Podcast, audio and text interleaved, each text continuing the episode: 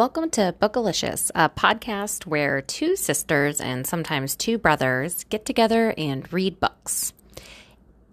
Chrissy is still out on her cruise vacation, so we are going to be doing a couple of bonus episodes The Lion, the Witch, and the Wardrobe, and this is part one. Hope you enjoy. Well, thank you guys so much for joining me. My two older brothers coming in clutch while Chrissy is out cruising around the world. How what she's doing? That's, that's not why. She, that's why she's not here. Us out. Oh my no, God. no. She told me three days, five days before she was going to go on a cruise. She said, "I'm doing finals, and then I'm going on a cruise for three weeks, and we won't be able to pod again until January." Oh my gosh. and then I said she was a procrastinator, and she took high offense to it. She clearly does not care about this podcast. I know. She's the one who told me to do this. And I'm like, I don't want to call myself a perfectionist because I'm in recovery, but once I start doing something, I really do want it to do it well. So now here I am editing all the episodes and coming up with content for us while she's out cruising cruising around the world. Gallivanting so, around. So when do you give uh, when when do you stop doing the podcast, Candy? I don't know maybe when we i don't know once i become famous and then i don't need it anymore. Okay.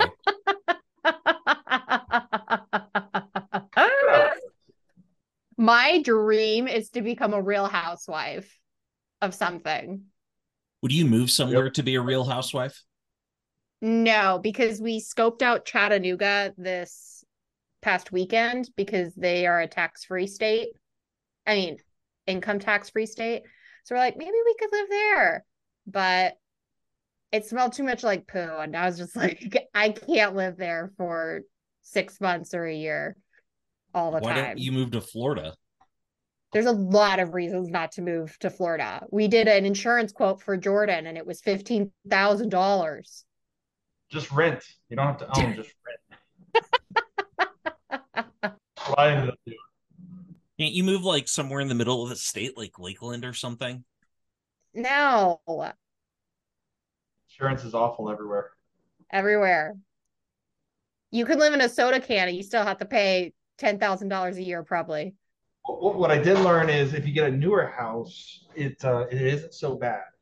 It's the older homes that like they jack it up outrageously. Yeah, they basically want you to just blow down the old homes and put the same exact house on top of it dude, for like a five year period based on the quotes that they give you. It's outrageous. Yeah. Like, yeah, this older home's been around for like 100 hurricanes. It's been totally fine, but uh, we don't trust it anymore, guys. You gotta get rid of it. Nope. Put a newer home then. Mm-mm. That's right. So, what have you guys been up to? I haven't spoken to you in a long time, Jordan. Have we started? Like, are you including this in the episode? We might. Who knows? Well, just giving you a heads up, I got till about six o'clock. I got I got a something hour. I got, oh, I didn't know that. Okay. I didn't know that either. Well, ago, so. Oh, okay. Well, we're gonna get right into it. There's no time to learn about what you've been doing, Jordan. And I guess we're just gonna assume nobody cares. We're gonna go right into Bookalytics. right. Okay. I'm gonna share my screen. We have been a little bit on a downturn, a little bit. Um, I think that's because we didn't do a lessons in chemistry episode last week and we wrapped up Elantris finally. And that was actually really fun. Did you listen to the last two episodes, Sam? Yeah, I'm I'm current on the podcast. I was laughing. I was laughing. We had a really good time on Elantris. Okay, but we are at 452 plays. We still have the same Spotify follower count of 17. Um, our audience size is decreasing a little bit. We're at about 12 listens per episode. So if you're listening now, give Bookalicious the Christmas gift of sharing the pod with your friend. Make them listen to at least three episodes. And if they're not into it by then, dump them. I don't know. You only have to listen to it for a minute, right? For its account. Okay, yeah, but we need consistent listeners. We need not just one listen, lots of listens. If they listen to one minute to every episode, then that's acceptable. That's acceptable. Okay. It, it's only like Yep. what, 20 minutes out of your day. Anyone can do that. That's it. That's it. Don't don't you think you should be like lying about how many listens you have right now? No. Like that saying you have an audience of 12 people. Like isn't that a downer? I think it's an upper because if Oh, you're one of those 12 people, you're like, wow, they're talking to me right now. And I am. But I did think about lying. I did think about it. Based on locations that you're showing there, you're definitely spreading the word because everyone, uh, most views are from Atlanta. Well, that's mostly me. That is mostly me. I'm mostly Atlanta. But Stone Mountain, that's my girlfriend Anna. Hey, she's doing great. My girlfriend Megan, she's kind of fallen off a little bit, but I work with her. So I'm going to send her a note and say, I noticed that you're not listening as much. But we still have our Snellville, Lawrenceville, Marietta, Peachtree Corners, lots of people in Georgia, lots of people in the Texas area. We still have a lot of people there. Um, I don't think we had any new people, unless this is Greeley. I don't know if that was you or Leah, but let's see. Oh, we got a new listener in Oregon from Eagle Point. So, hi, welcome. Glad you're here. This isn't as much fun without Chrissy. We got another person in Pennsylvania, Stroudsburg. Never heard of it. Sounds great. If any of you guys would like to write in, we would love to hear from you. And we got a new person in Kansas from Lenexa. Chrissy, she didn't mention this before, but she did an internship in Kansas for summer and she told me about the world's biggest ball of twine. She said that is in Kansas. Okay, well, that's all we had for Bookalytics. Any comments, Sam, Jordan? I think you guys are doing an awesome job. Yeah, I'm Thank I'm you.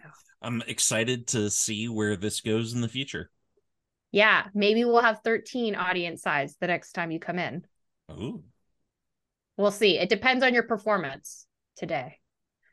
All right. So I'm going to.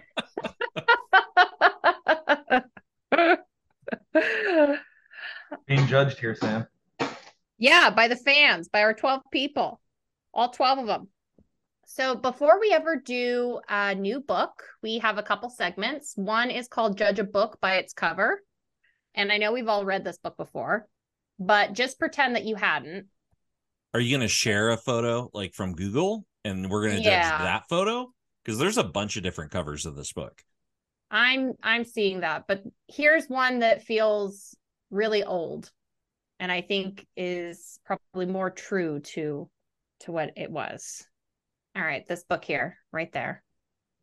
Oh, So okay. the picture that we're looking at, there are two little girls and they're dancing around a very ferocious lion with a little vine flower thing. And they're twirling it around him. So based on this, I'm going to be honest. yeah. I that that doesn't look like a great book to me. No, it, it looks like a uh, looks like a very very young children's book. One with like 20 words per page and mostly pictures. Yeah, like see spot run. Right. Yeah. Yeah. I don't I don't I don't think I would voluntarily pick this book up and read it. No. Yeah, I don't think I would. e- Oh, here's another one. Okay, now it's a two little girls and they're on the lion's back and they're flying around. Would you read this book? No, that looks worse. That's what I look I don't like the text. See, this is a terrible podcast segment because the listeners cannot see what's happening at the moment. No, it's a it's a good one because we put the links. You can look at it. It's Oh, in the show notes. Okay, well there you go. Look in the show notes. I think this uh blue cover, the text looks weird. I don't like that font. Well, it's kind of like the Wizard of Oz text, isn't it? That's what I was thinking. As I think that was just the the style back then. That was like the the hip, edgy font. Yeah, when Andrew and I were in Chattanooga, you can see it's gentrifying. And I was like, the curly fonts are coming. And it's like you can tell it's a very like distinctive hipster font. And like all like the fancy stores have like the curly script. I think that's what this might have been in that time period. Okay, well, it sounds like we wouldn't have read this. Oh, that one, that one, um, Candy, the the middle one right there, yeah. That one is uh now you got the you got the fauns in there too. This is terrifying. It's again the children flying on the back, but now there's these two half naked fauns and they are circling around the lion. And it looks a little erotic. And then underneath it, it says a story for children. That book would definitely get banned today, just based on the cover. 100%. Is there a cover that any of us would read? And not the movie poster cover? That's the movie poster. Yeah, I don't want to. I don't want to look at the movie poster cover. No. Mm-mm. C.S. Lewis. Oh, yeah, C.S. Lewis did not invest. Oh, maybe this one, the touring version. Isn't the Turing test if you can tell if you're human or not? So what would the Turing version be? I don't know. If you go back up, that's the one we had as kids. This one? No, up higher up. The that yellow one. Oh, this one? Yeah. I might read that. Okay. Yeah, I might read this one. Well, I guess we did read it. Yeah, so this one has a picture of the yellow doors opening up, and it's four little children walking into a wood, and you don't have like the weird flying lion component. Mm. And I think it's a lot better. That one looks cool. I would agree with that. Okay, so judge a book by its cover. It sounds like nine times out of 10, we would say we would not read this book, except for the one that we did read that we had as children. And we probably have a natural affinity to anyway. Okay. Um, so the next segment is me doing a quick dive on who the author is, C.S. Lewis. And Sam, I know you went to seminary school, so you might have additional information. So feel free to interlace if I'm missing out on anything. Okay. Important. All right. So author C.S. Lewis, and C.S. stands for Clive Staple, but he went by Jack, and I can understand why with a name like Clive. And he was born in 1898. He died in 1963. He was best friends with Tolkien. They met at Oxford. And he's best known for the Chronicles of Narnia. And then he also wrote something called the Screwtape Letters and the Space Trilogy. He was born in Belfast, Ireland. So this is before Ireland split into Northern Ireland and regular Ireland. And his mother died when he was really young, and his dad was distant and emotionally unavailable. And he became an angry atheist when he was 15. And he fell away from the church, but he came back to it at the age of 32. And that was in the Church of England. And his father had died the year before that. And I saw this article that said Lewis felt really guilty about how he was not very kind to his dad in his adult years and he felt really guilty about it. And then the next year he was back in the church. Lewis always loved anthropomorphizing animals, so making animals have humanistic traits. I really enjoy doing that too with my own pets, actually. Um, that's kind of how Andrew and I spend a lot of our times pretending what our cats would do if they were people. Hmm. Lewis was fascinated with songs and legends of ancient Scandinavia, which is preserved in Icelandic sagas. So that included Norse mythology, Greek literature, Celtic mysticism, things like that. Um, when he moved to England, he had a lot of culture shock because he thought the accent sounded like demons and the landscape looked bad, which fair.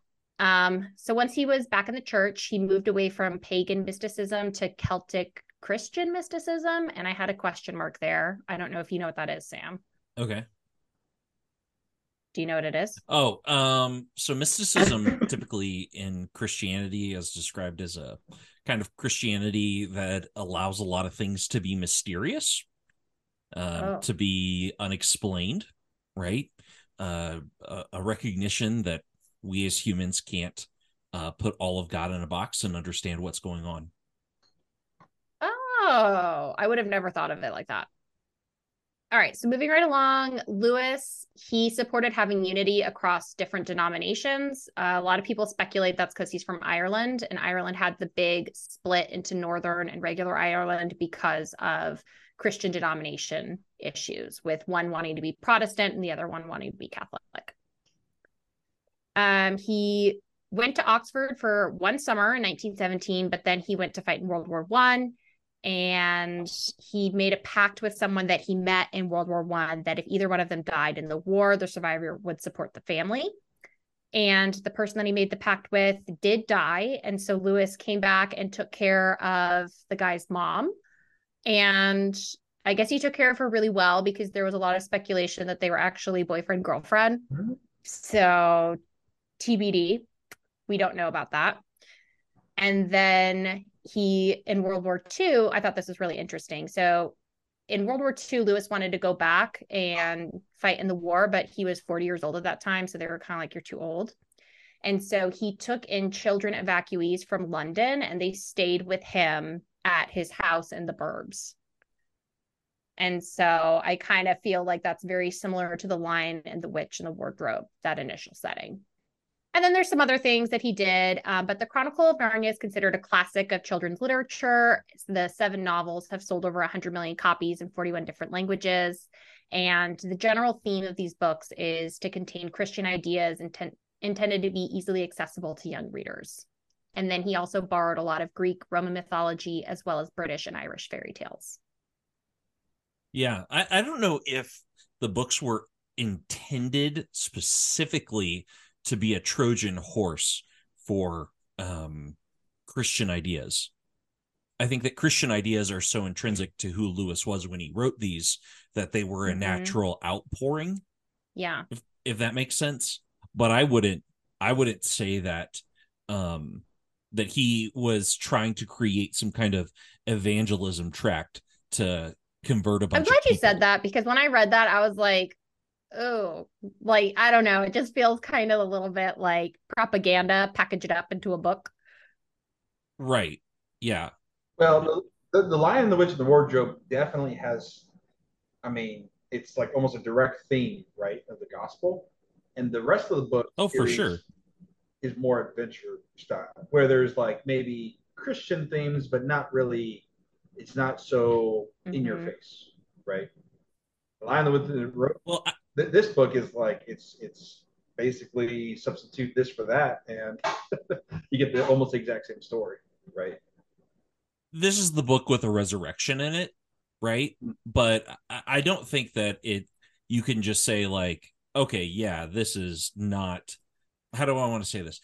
I think that Lewis, again, is definitely going after like these Christian ideas because these are the things that are who he is. Um not that he's trying to like okay how do i turn the gospel story into um a book for kids? And part of that is is that this book originated out of um he had this uh image of a faun under a lamppost i think holding an umbrella yeah. in a package. Like that that was the genesis of this book and that genesis came when he wasn't a christian. And so i think that this the, the it, it naturally kind of very much became um this story with strong christian themes and elements but i don't think that was the origination point. I think that's just who cs lewis is. Which i think fair enough um but to jordan's point i think if you drop this into what what is the plagiarism thing that you do for school turn it in. Uh, you know what I'm talking about? Like the turn it in program. I think there mm-hmm. would be a couple things that would get flagged as like, hey, wait a minute. I've seen this before. Because they're especially like the whole right. concept with Aslan feels very, very much like direct to Jesus. And they talk about how his father lives somewhere else and he's coming in and no, Aslan is Jesus. Yeah. I, am not. I'm not trying to say those things aren't there. Right. I'm saying it, but the book, the start of the book, the thesis of the book, didn't begin with this Christian tract of evangelism to convert kids. Yes. Well, and that's true. So some of my findings on just specifically this book, The Lion, the Witch, and the Wardrobe. So it was written as a gift for his godchild Lucy Barfield, and it was um originally started with exactly as you said, Sam, the image of a faun in a snowy wood carrying an umbrella and parcels. And then everything else kind of got built around that. And so I think it probably started off as like, oh, a lot of his like mysticism and Celtic and being interested in anthropomorphizing animals. And then as it grew, it turned more into maybe a have more religious undertones than he originally started off with. Well, I mean, Lewis was just so steeped in Jesus, right? Yeah. for him to write something is going to naturally play out a lot of those important elements and themes because that's just who he is, right? Yeah. My favorite of his fiction books is Till We Have Faces. Oh. Which is uh, a myth retold. It's the Cupid and Psyche myth. Um, much more well known among people who probably went to British boarding school, you know, and kind of more elite upper crust than you know for us here today. But it would be like someone retelling the story of cinderella and he retells it. And for a lot of people um it's usually their least favorite of his fiction works because it's like what's going on? Part of that is people don't know the original myth so if you don't know the original myth like seeing him do a remix of it is a little confusing yeah because you're not familiar enough with the source material and then secondly, it's like if you're coming in for these like overt analogies or allegories of Christianity that you see here in like The Lion, the Witch, and the Wardrobe, um, there's strong allegorical elements. Those aren't present till we have faces. But I think that till we have faces, if we were to talk about gospel content or good news about what God is doing for people, I think that Till We Have Faces actually has the most, but it's under mm-hmm. like six inches of earth. And that it's liter like the literary mm. technicality of it, it's his best written book. Hmm. And what was that called? Till We Have Faces? Till We Have Faces. It's my favorite. Well, I will have to look into that. But if you guys are ready, since Jordan has to leave in 20 minutes. so here's here's something else just I read a book recently called Planet Narnia, and it's this linguist, critical English person who does critical work on stuff. And this person analyzed the inner theme of the Chronicles. And this has been something that a lot of people have kind of made guesses at over the years. Like, what is the thread that ties all the different Narnia books together? Is it the seven deadly sins? right? And each book is one of those sins. Is it um, some kind of like 7 mm-hmm. virtues? Um, is it in a Catholic sense mm. like the seven sacraments? Um, is it you know what what are because you can see like the Christian themes in it, right? Um, but is there like a unifying theme to it? And so what the author does, and I am mm-hmm. quite mm-hmm. convinced of based on reading that book, um, mm is that the unifying themes are the seven planets out of uh, medieval understanding. Oh, interesting. So, what would be the medieval planet for this one? So, this is Jupiter, right? Or Jove. If you, so it's interesting when you see, um, whenever somebody says the phrase by Jove, right? Like, this is a relic of talking about the now the planets were anthropomorphized, right? They were gods. So it's the god Jupiter or Zeus, I think, in the Greek telling of it. If you think Jove, jovial, king, warmth, um, we'll talk about it when we get to this part in the book. But Jove is perfectly seen in the character of Father Christmas, mm. right? Warm, red, kingly, right? Jovial, right? Humorous. The book Planet Narnia goes through each of Lewis's works and considers the thematic elements and ties them into the medieval understanding, which was a big part of what he did in his day job. Oh, interesting. He was a linguist. Well, and I'm looking here on Wikipedia about Zeus, and it says that he had seven wives. So, you know, there's probably some oh, connection there too. I don't know about that. Yeah, sure, sure. but that's all a lot of really good background, way more than the Wikipedia page had to offer. So I'm glad we know that. All right, but let's get there into it. Chapter one, the summary is, and I don't know how to say any of these words. The four Pevensie, is that how you say it? Pevensies? Pevensie. Pevensie children? The four Pevensie children. in the movies.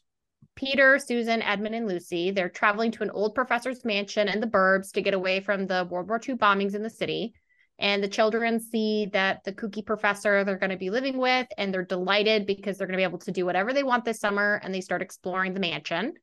And Lucy, the youngest, ends up finding a new world inside a wardrobe. My first question so we're four siblings, two boys, two girls. Mm-hmm. So when I was reading this as a kid, I always kind of imagined each one of us as one of the siblings. Okay. I don't know if you guys did that.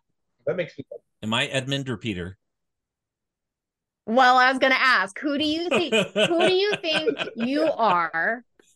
Which one do you think you are? And then who do you think everyone else is? And just to give everyone an idea, so Peter, he's the eldest, and I would describe him, he's normally like the leader. Um, if you watch the movies, he's the most handsome, um, just kind of like in charge. And then there's Susan, she's very like motherly and kind. There's Edmund, there's really nothing nice to say about him except he's a jerk. And then there's Lucy, who's small and nice and very kind. Yeah. Um, I don't know. I, I, I can see at my role as the oldest child, right? Like there's like a family level of being the oldest, um, being a leader in a lot of different ways. But I can also see a lot of Edmund, right? That kind of um he's very Slytherin. Yes. Right? He's he's thinking about himself. He's thinking about um how he can best turn a situation for himself. Um so I don't know. I, I can see both those elements in me. I, I, I always saw um, well, pretty much kind of like down the line as far as age, like Sam is being Edmund. Um, I didn't see anyone being Susan though. Yeah. Right. Like I don't think was fit Susan's role. I see both me and Edmund. Who was Edmund? and Chrissy. both me and you. That's funny because I I again I think I had the same thing. I couldn't imagine myself as any of them, and I thought that Jordan was Edmund, Sam was Peter, and Chrissy was Lucy. I think Sam is Peter and Chrissy is Lucy. Those are like hard and fast. But me and Jordan were kind of like a a mix. Reading this book again, I'm 100% Edmund. There's no question he gets lured in to the White Witch on the promise of eating desserts. And I, I was like, same, same, Edmund. That's funny. Yeah. Um, but I thought this first chapter, after doing like a little bit of research that I did on Lewis, it seems so much that he probably I could just imagine him now taking in like those World War II um, refugees into his home and just watching them and seeing how they experienced him mm-hmm. as like mm-hmm. the old kooky professor. Uh, and it's it's really fun to read it with that perspective. It's it's very biographical, right? Like mm-hmm. in that sense. Like he is definitely the the Professor Kirk character. Yes. Like even down to like the job. Did he write these books or at least uh, I guess outline the books in order of how they are chronologically in the in the series? No, no. Uh, the Lion, the Witch, and the Wardrobe is the very first. So all oh, it is. It's the, the first. So, but it's not first chronologically in the. In no, the, no. It's it's no, uh the chronologically it goes um uh the magician's nephew, uh the Lion, the Witch, and the Wardrobe, the Horse and His Boy, Prince Caspian, The Voyage of the Dawn Treader, The Silver Chair, and The Last Battle. But if I recall correctly, all the pevensie books were written first. So The Lion, the Witch, and the Wardrobe, followed by Caspian, followed by Voyage of the Dawn Treader. And then I, I don't know if the next book was either The Silver Chair or um, The Horse and His Boy, but the last two was the magician's nephew at six in the last battle at seven. Okay. That I mean, this is just from memory. I I don't actually know the publication history. Okay, but this this was definitely the first book in the series. This was the very first one. So one of the things that I was pulling out on the reread is that as the children are on the way to the mansion, they're like, oh, like, did you see the mountains as we came along in the woods? There's going to be eagles and stags, there'll be hawks, badgers, foxes, rabbits. And they're imagining all of these things. And it almost gave me the feeling that Narnia is a shared delusion among all of the children. Sure. Yeah. What do you uh there's do you think Narnia is real? Do you think it's maybe a shared delusion? Well, Susan thinks it's a shared delusion by the end of the series. Uh just a a playing of kids and what they did. Mm-hmm. Um I mean, it's definitely a fantasy and if you you know, it's so like in the category of fantasy, I don't think it's a delusion. I think the way it's presented is that they traveled and ended up in a you know far off not even far off's not the right word a different world right? But if you want to like psychoanalyze it and make it all make sense in our universe well it has to be a delusion right? Mm-hmm. or it could be a wormhole. Sure. I just couldn't imagine oh go for it. I was just gonna say there's no um that this book there it, it's not a hard sci-fi right? Like hard sci-fi's try and make sense of what's going on or even if you were to take that to hard fantasy like you know george r. r. Martin when critiquing tolkien's like so what's the political structure of goblins and their currency and exchange rate right? Like he's interested in kind of the more minutia of how a fantasy world works. And i think for lewis this is very much soft because there's no real um uh calculation you can do for time spent in narnia and what that means in the outside world. So jordan shared delusion shared delusion or real Um, it's it's what Sam explained. It's it's you, you can't make sense mm. of it at all.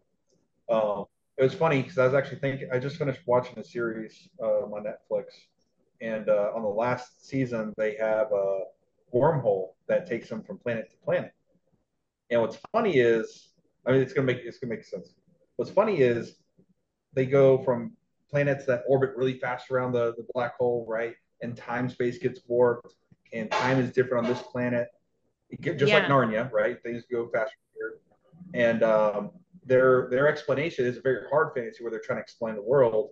And their explanation is you you your memories disappear. Your memories can't follow through for whatever reason when you go through the wormhole. Um, but your body ages and all that does. Narnia is the exact opposite, where when you travel back, yeah, you return physically how you are, but all your memories stay with Interesting. you. Right. So that would be a more of a delusional, you know, they had a hardcore delusional fantasy in the wardrobe, right? that went on they, they played through like, you know, years of their life kind of thing. And they all believe it to be true. So like if you try to if you had to make sense of it, of course it has mm-hmm. to be because there's no no physical way to explain it otherwise the same way that Harry Potter is delusional, right? Like he never actually goes to Hogwarts because magic isn't real. It's a fantasy story, right? Like yeah. that's just how these things work. But um what I will say is that I think your question, Candy, is actually addressed in the book. Oh. When the professor is speaking with Susan and Peter well, and breaking breaking down like, well, so so Lucy, right? Yeah. Like, is she a liar or is she mad? Is she having a delusion? Right. Right. Or is she telling the truth? You have three options and it's one of those three, right? Like, there's not a, a fourth option here. Yeah, exactly. Exactly. But yes, I agree. So the professor, he he did address it where he says there's one of three options, but the professor doesn't tell you he tells you what he thinks but he doesn't tell you what it is. And i think you can still have a differing opinion. Oh for sure. Well if you take all the other books as a whole into context people can't have shared delusions mm-hmm. right? That's not a thing that exists. So that must be true in some kind of fantasy world.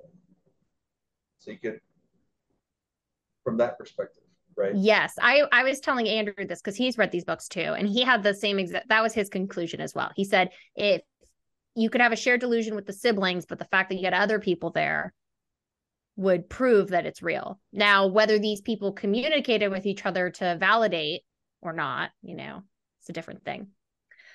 Okay. Um, anything else on chapter one? I I loved reading this book after reading Elantris, and this book is so short and it so very quickly goes from here's the very first word. Okay, now we're in Narnia, right? you're you're in Narnia in ten minutes. Yeah, yeah. Like I was like reading it, and I'm like, okay, like I've probably read ten pages. I was like, wow, I'm thirty percent done.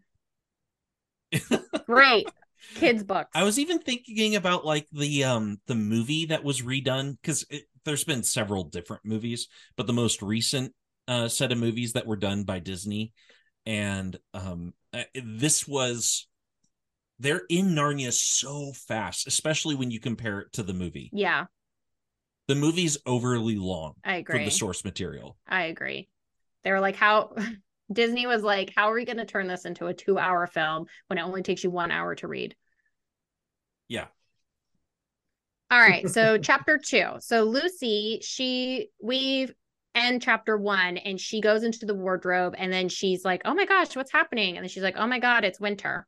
And so that's where chapter Can two I... picks up. Yes.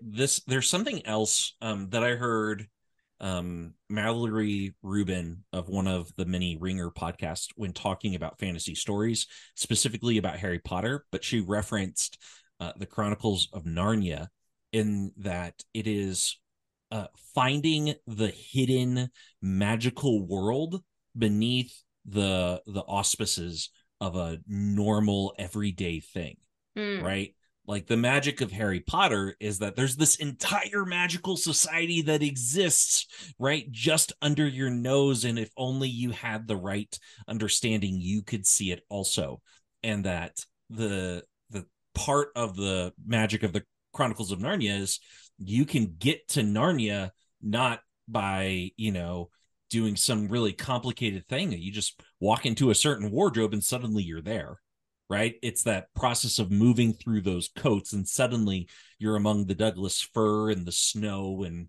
you know this random lamppost. I did like how C.S. Lewis kept saying that every time the children went into the wardrobe, they didn't close the door because that was a silly thing to do. And I was thinking of all the children who locked themselves into refrigerators and died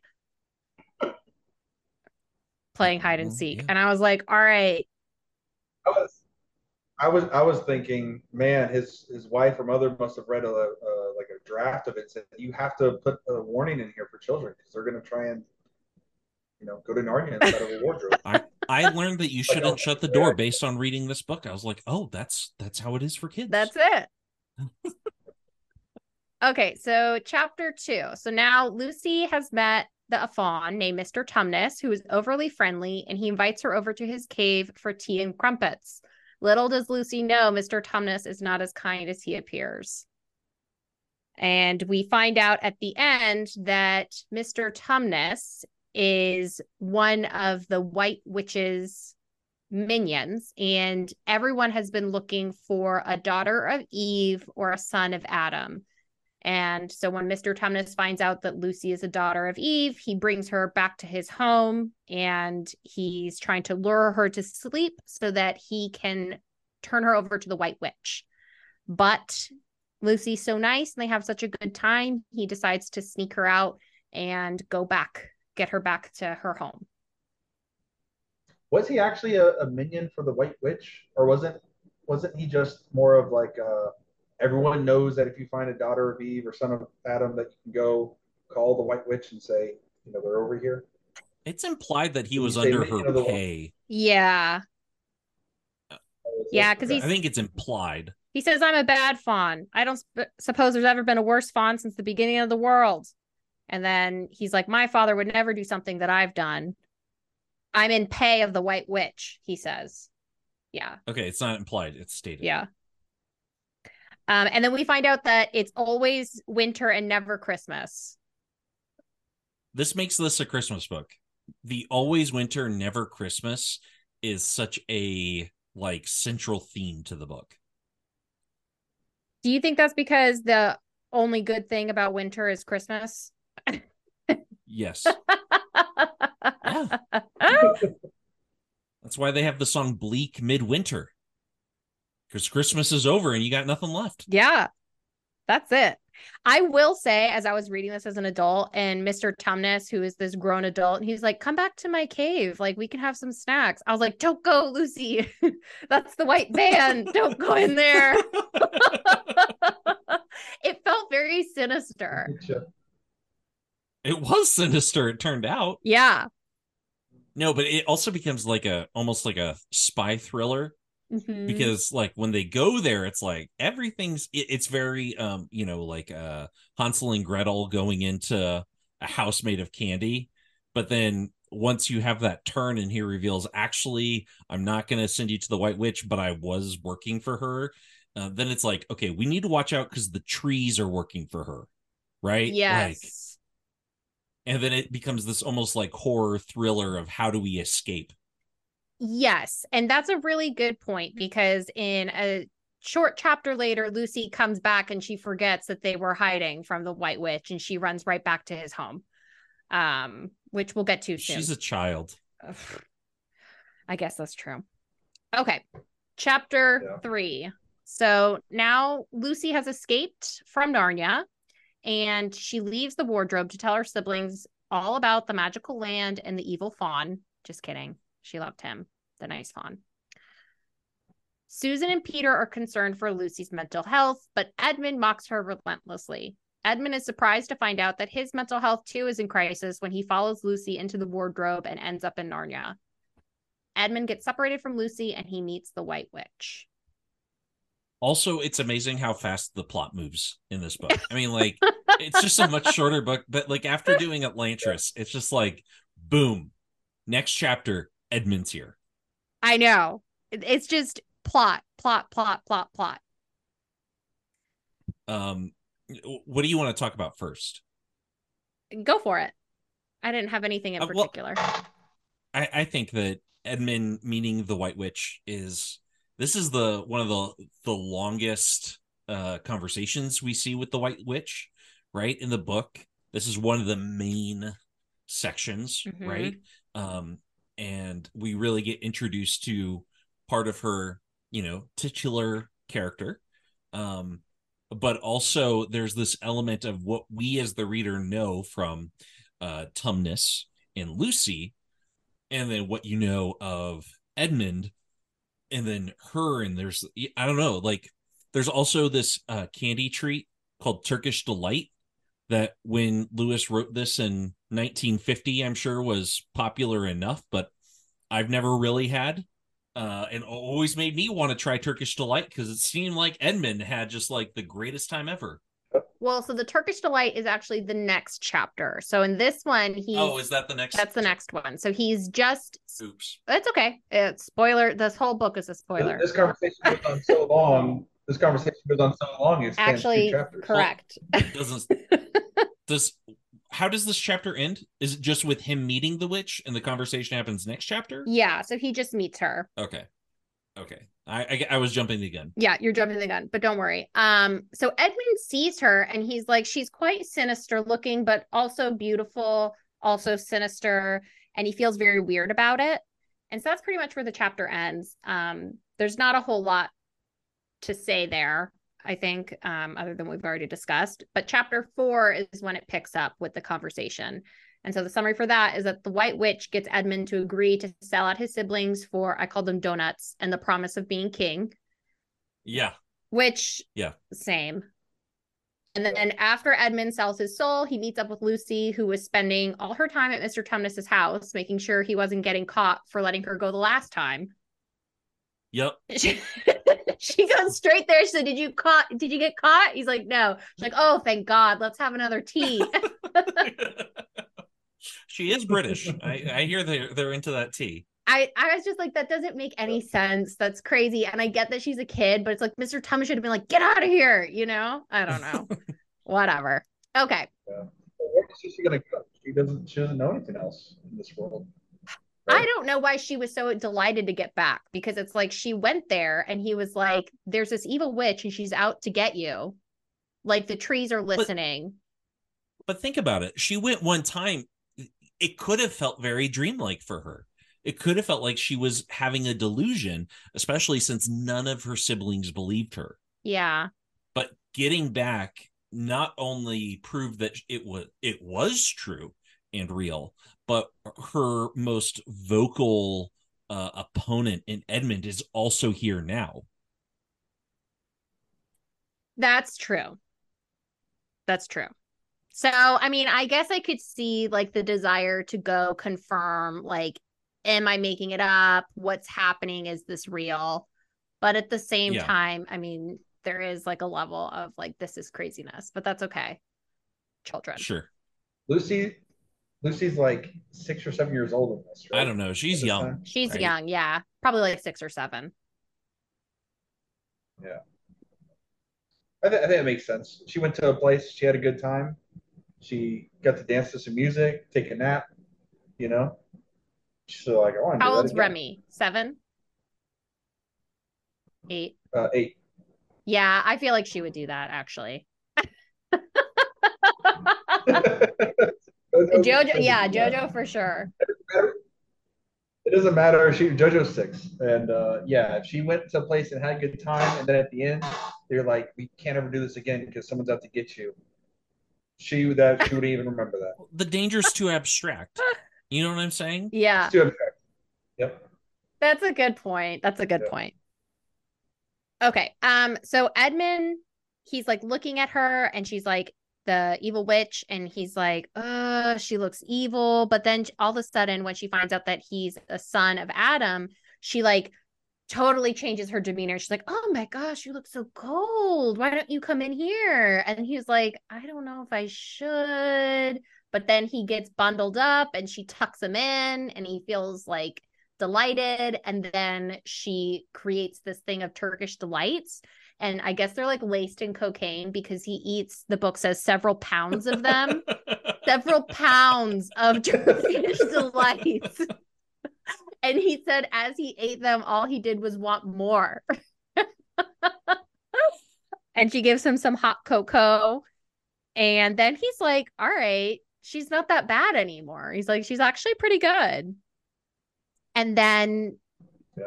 Well, yeah, think about it too. So he's got he's got this little sister, right? That he, I don't. They obviously butt heads, right? They they always want to prove mm-hmm. each other mm-hmm. wrong. And his sister told him, "Oh, this is a bad witch," and he wants to prove her right. Of, "Oh no, this is a really good witch." That's a good point. Really I did nice not think of it like that. Because Edmund, he is the type where it's like he he's a little spiteful so just to oh, prove oh, someone More wrong. a little. Yeah. He's very mean spirited. Like the reason he went into the wardrobe was to like make fun of Lucy. Yeah. I think you know there the other element with like you talking about him eating it, you can start talking about like different allegorical elements, right? But this idea that no matter how much Turkish delight he eats, it's he's never satisfied. Mm-hmm. It never fills there is um, a bigger i would say this is a theme throughout how lewis writes but that things that are true are real solid concrete mm-hmm. and and things that are false are shadows mm. um they they are small so he wrote this one book called the great divorce which is about um, a group of people who are at the the doorway of hell and they get to take a vacation to the doorway of heaven. And it turns out that hell exists inside of a tiny speck on one blade of grass, you know, in the doorway of heaven. It's it's so like not even real, mm-hmm. right? And the people are so um shadowy that when they come and stand and they become bigger, right? Um, so that they're the right size uh, instead of just being inside of a tiny speck. That the blades of grass shoot through their feet like like knives. Oh, because the the grass is so much more real than yeah. they are. And so, like, in this continuum of heaven, earth, hell, like, heaven is even more real and concrete and solid than earth. Mm. And so, like, if you take this into like different foods, right? The the food that they eat with the beavers, that's a, another big meal. That's so much more satisfying and delicious than what the Turkish delights are because they're wispy, they're wafty, they're it's it's not really there. So Jordan's now left the podcast, but uh, but Um, hopefully our listeners have not. yes, Well, that is interesting. Um, because you're right. With the Turkish delights, it seems that no matter because it even says that they were magic and that no matter how many you ate, you would never get full. And you could eat exactly. a million of them and you would still be hungry. Uh, and Edmund falls for it hook, line, and sinker. Easy Yeah. peasy. But the line that the witch convinces Edmund to sell out his brother and sister, I thought was very funny. So she says, she basically says, I want a nice boy whom I could bring up as a prince and who would be king of Narnia when I'm gone. While he was prince, he would wear a gold crown and eat Turkish delight all day long. And you are much the cleverest and handsomest young man I've ever met. I think I would like you to make you the prince.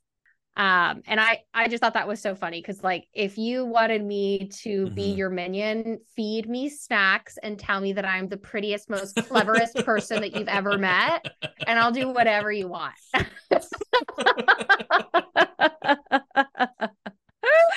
This is this is when like alarm bells should go off. Like I just met her, and I'm like the the sweetest, most cleverest person you've ever met, right? Like I know. And C.S. Lewis even makes fun of Edmund because it's like it says that he did not look the cleverest or handsomest he's ever looked because he was covered in just Turkish delight, just his belly swollen from eating pounds of this dessert.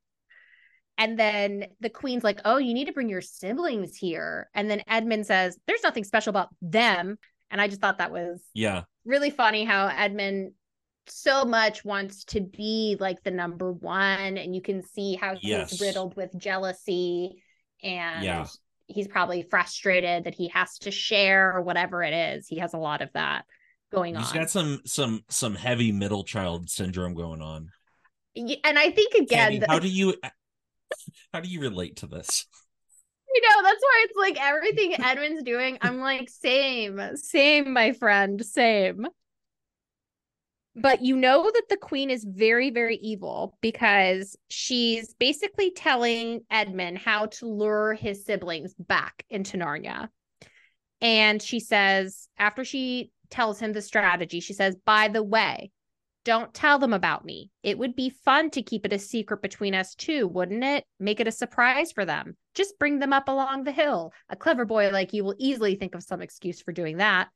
And then she goes on and on and on. And something Andrew and I were talking about is how some parents, something that they'll tell their kids is like, we don't keep secrets in our family.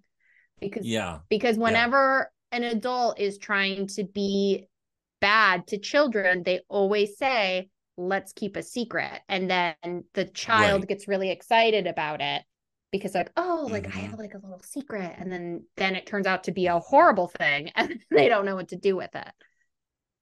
Yeah, yeah, exactly. The other, th- do you re- did you read the whole set right? The whole series No, I didn't. Chronicles. You've never. Which ones have you read? I read um The Lion, the Witch, and the Wardrobe. I read Uh huh. The Nephew, the first one.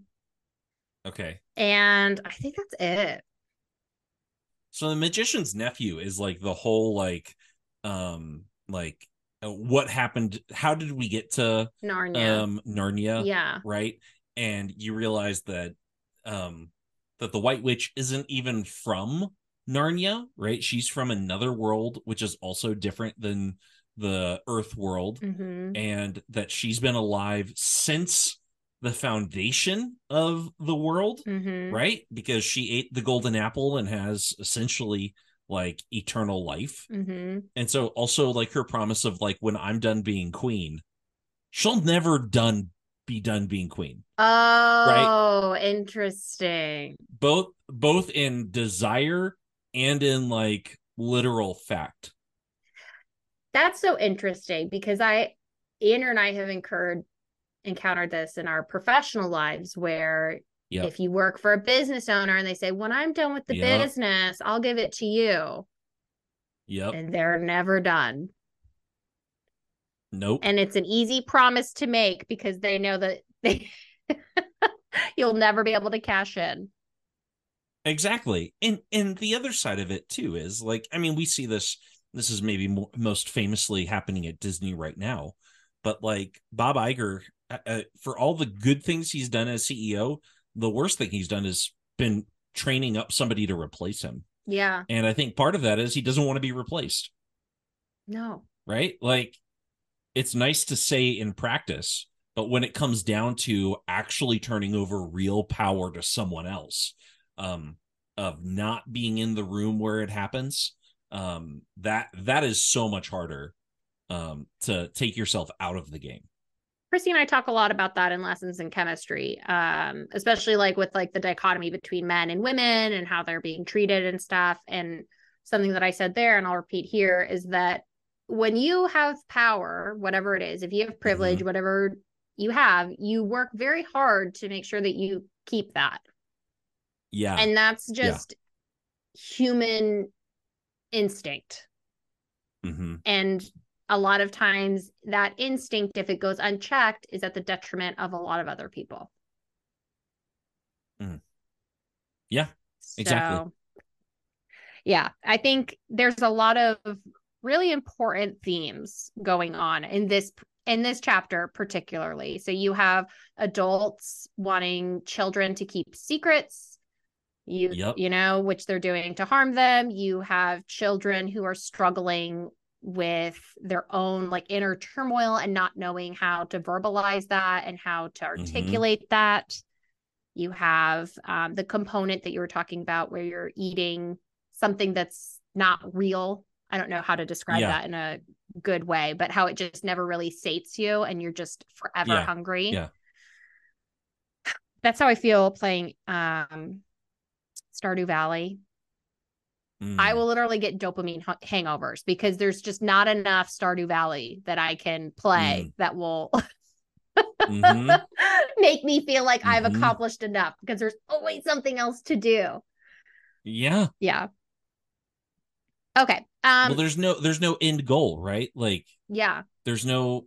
Eh, there's this one game I like playing called Outlanders. I've been playing it again because they released a new set of levels, mm-hmm. And it's basically it's kind of like it's a resource village sim, right? But every time you play it, unless you're doing sandbox, um, there is a specific objective, mm-hmm. and then there's the main objective, and then there's an optional objective. And I enjoy it, but one of the things I enjoy about it is that the levels are contained, right? Mm. Like it just doesn't. You could play sandbox, and hypothetically, you could play it forever, right?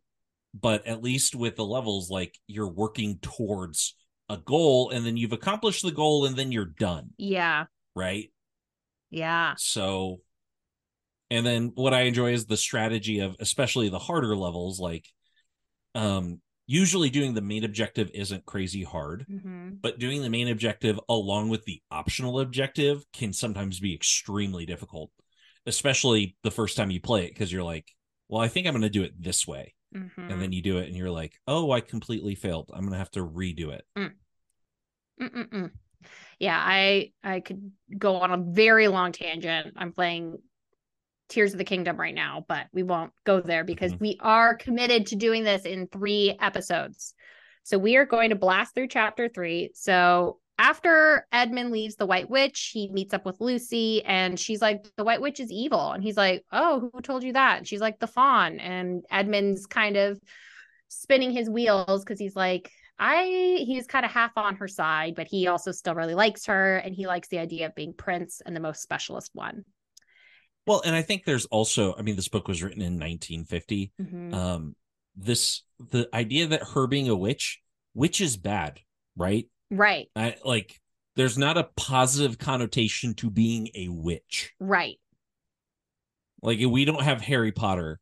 There's a whole different conversation to be had about our family life growing up and how I used um the Chronicles of Narnia to like make a case for why I should be able to read Harry Potter. you, you know, but like the, the there's no positive being a witch is a bad thing, right? Agreed. Like, the witches are the villains in classic fairy tale stories. Yes. Yes. It's fairy godmothers, right? Like you can have be a good magical entity, but witch is always bad. Yes. Yeah, so Edmund and Lucy link up and he's like, Sorry, I guess you were right about Narnia. She's like, It's okay. He's like, We're gonna tell all the siblings um how great it is. And she's like, Great. And then Edmund, she's like, You look bad, Edmund. Are you okay? And he's like, I'm all right. But the book says this was not true. He was feeling very sick because he had eaten several pounds of Turkish delight. And so now he's coming down off of his sugar hangover and he feels terrible. Yeah. So now we are in chapter five, and I think this is the last one that we'll get to. So Edmund, in the end of chapter four, apologizes to Lucy for mocking her, and he says that we're going to tell the eldest what's going on. Except as soon as he gets out of the wardrobe, he reneges and he pretends he's never heard of Narnia, and then he continues to pretend that Lucy is loopy. I know this was one of the the meanest things he does in the book. I mean, like going to betray his siblings is perhaps the most evil thing he does, Mm-hmm. right? But this is just like like st- like and the stakes are really low, right? Yeah. But it's so mean what he does. It is so mean. And it says Edmund, who is becoming nastier person by the minute, thought that he had scored a great success and went on at once to say, There she goes again. What's the matter with her? That's the worst of young kids. They're always. And then Peter interrupts him and he's just like, You are a worm. Um, yes. And I, I think that really. What oh, go for it. I was just going to say from Peter and Susan's view, he's been playing along with Lucy, Right. right? He's playing into her delusion, her fairy tale, her make believe. And now he's turning on her. So Mhm. that's what they see, right? Um Yeah, and I think I think what Edmund was trying to do is he was trying to seem cool to Peter and Yeah. Susan and he was trying to be like, "Oh, she's little kid. That's little kid stuff. I'm like a big kid. Like I can hang with you Yeah. guys." And I think that's one Yeah. of the hard parts when you're the middle child like that is that mhm, you're not in the older group, but you don't want to be in the younger group mhm. because that's the Yep. babies and so i i could just see myself doing something like that when i was a kid Yeah. Do you think I've always interpreted this action of his as him trying to and maybe it's in the actual book and I'm just not remembering the passage, but he's trying to make Lu- Lucy look bad in part so that he can get his siblings to the White Witch. Right? Because if they accept Lucy's understanding of the world, they're going to see her as bad. He can't get them to her place and he can't be king. Or do you think that's too much like strategy and, and foresight i think it's too much him in this moment? so having just read the book i think that's too much strategy and foresight and he he said at the end of the previous chapter that he was only halfway on the witch's side so he was kind of teetering Sure, so i don't sure. know that he was in full like master plan and once they yeah. all get into narnia his he has zero plan it's actually really bad yeah. Yes. Proving that he was not the cleverest boy that the White Witch had ever met. No. No. A bit dumb. A bit dumb. Um, but Peter and Susan, they are now very concerned about Lucy because now Mhm. it's it's getting to a point where they're like, all right, we got to get the elders involved. So they go meet up with the professor and they have the conversation that we had earlier. Basically, they're like, we think Yeah. Lucy's in delusion. And the professor just kind of walks through the logic and he's like, Has she ever lied Mhm. before? And they said, No, she's very, very truthful. So then he gives the three points either she's lying, or she's telling the truth, or she's gone mad. And he's like, It doesn't seem like she's gone mad, and she's not a liar. Yeah. Therefore, Right. it should be true. This is one of Lewis's um regular what, what do you call it when you beat a dead horse? Uh um, hatchet, um, hobby horse. There's other other I forget like the different kind of idioms we have for, you know, when you're tackling a pet subject. Mm-hmm. But Lewis is always going against um, the the modern school system.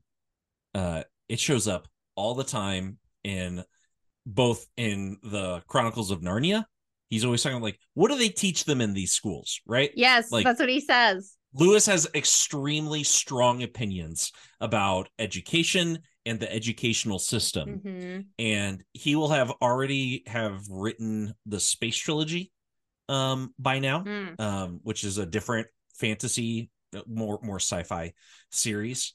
And the last book is in part uh, a strong takedown in narrative form of modern education um at all levels but especially at the collegiate level.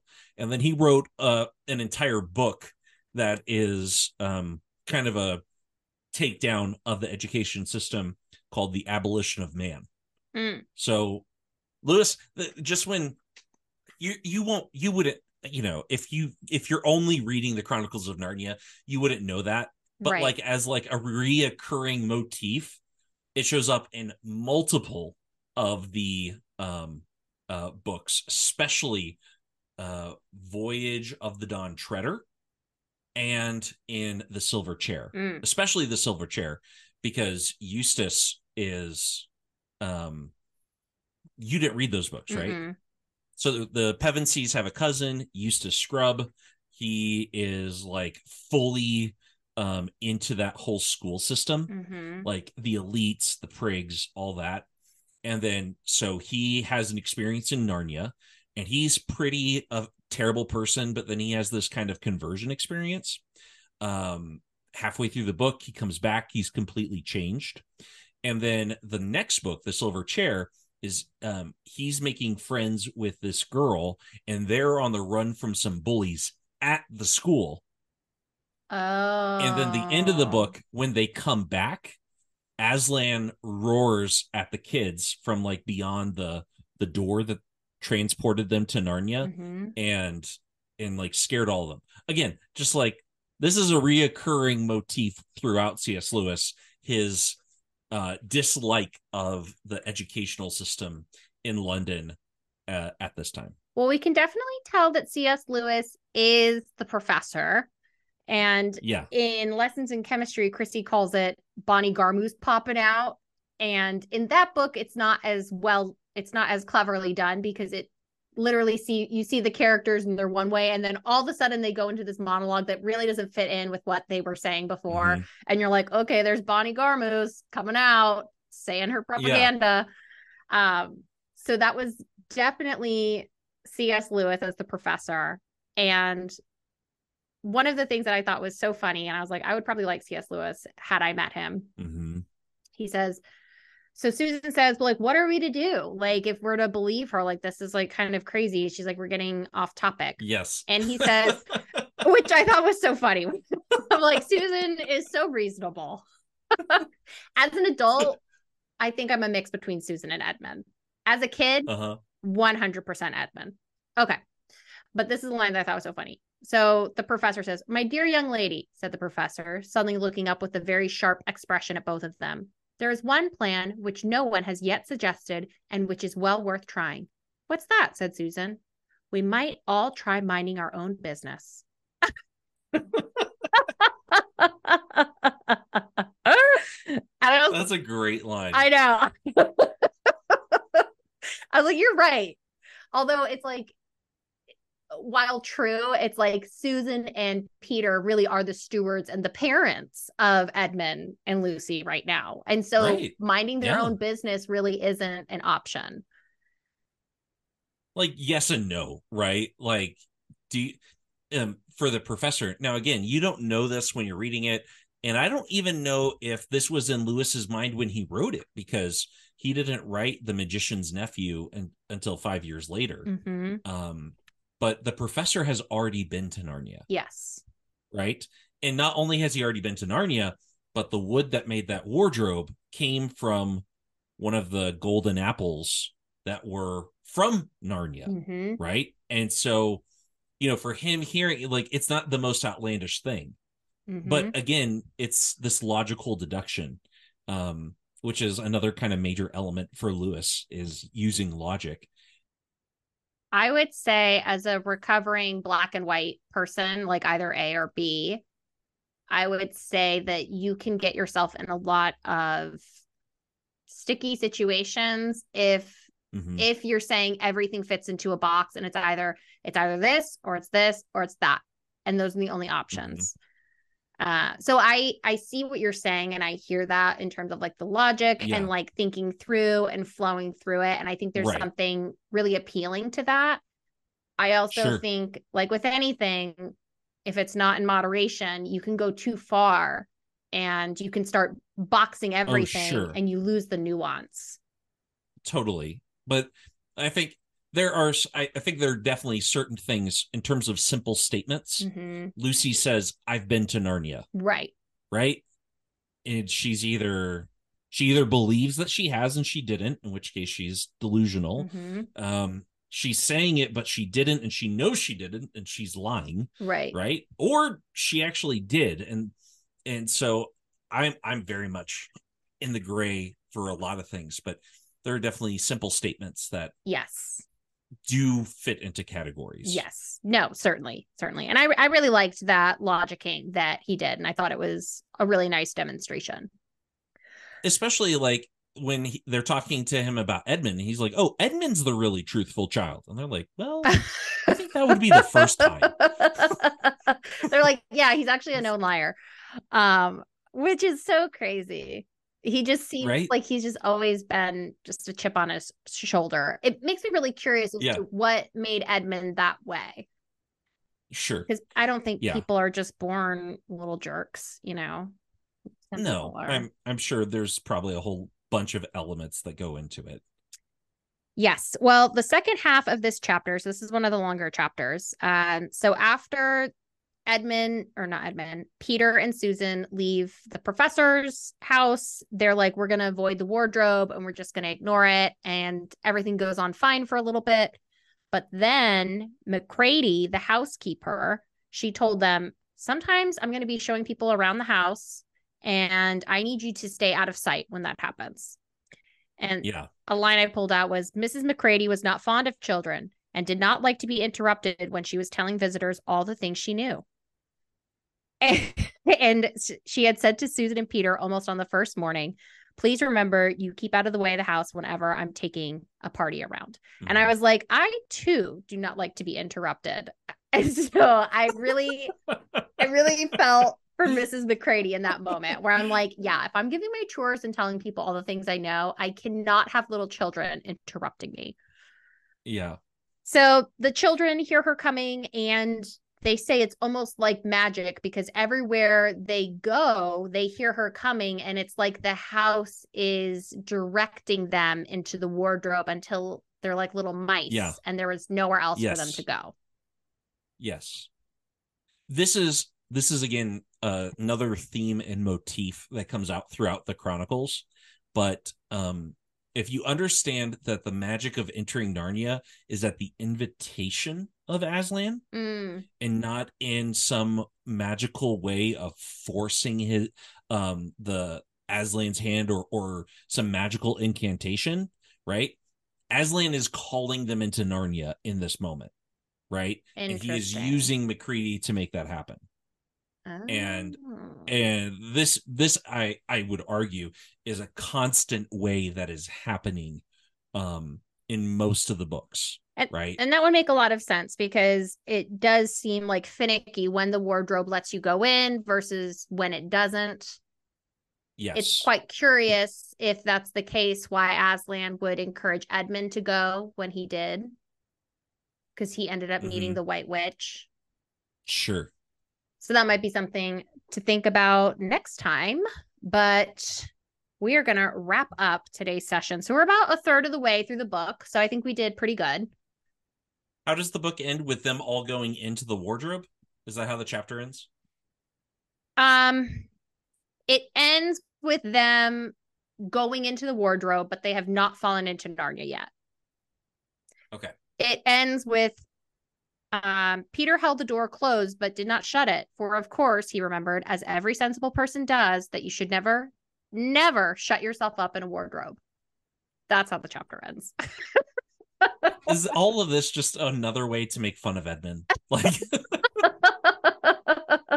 Edmund's a real doofus here. Oh my gosh. I know. I know. That's probably why he's so jealous.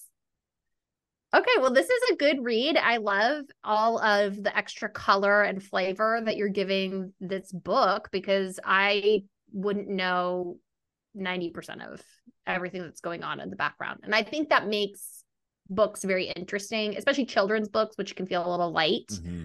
when you know sure. like the bigger cosmere of what's happening around it. It can give it, yeah, you know, like I said, more color. Well, and I think, yeah, I I've read a lot of C.S. Lewis and I've read about C.S. Lewis, and um, there's also an element with Macready where she's not friendly with the kids. No, she's and mean. there that that is a biographical element also of Lewis's life that he had a very difficult childhood. Yes. Um right? Not not Oliver Twist difficult, but very little love. Mm-hmm. And um and so that that kind of austere, you know, children should not be maybe seen but not heard kind of idea. Very feels very true to what I've read about his childhood. And that would make sense too, because I was like, why are these kids being so crazy? Just like walk by her and don't say anything. But if you mm-hmm. have like that really intense fear of adults and you don't want to be chastised or beat or whatever yeah. the consequences yeah. are, maybe you would go right. to great lengths to make sure that you scurry away. Right. Especially if she doesn't even want to see you. Yeah. Right. Like if you see Macready as an abusive figure in, inside the uh the Kirke household. Right. right. Like this is this is 1950, man. Like corporal punishment was a thing. Oh yeah. oh yeah. I'm I mean it's still a thing now, but I mean, you know, you, you hear mom and dad talk about I think dad got spanked in school. That's so crazy. In school. Right? In school. How embarrassing.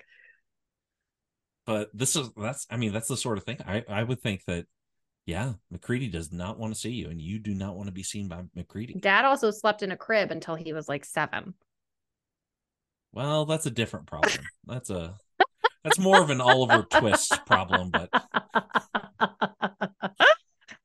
I have some more, sir. Please, sir, can I have a bed? My feet are dangling no. off the end. uh, all right. Well, this has been great. We'll meet up again, hopefully in a week. And then I think we can knock this out in three episodes. Easy peasy. Let's do it. Okay. Love you. Later. Thanks for listening to this episode of Bookalicious. If you like this discussion, please rate or subscribe to our channel to help other book lovers find this content as well. If you have any questions or suggestions for future books, We'd love to hear from you at bookalicious.pod at gmail.com. As always, thanks for joining our club.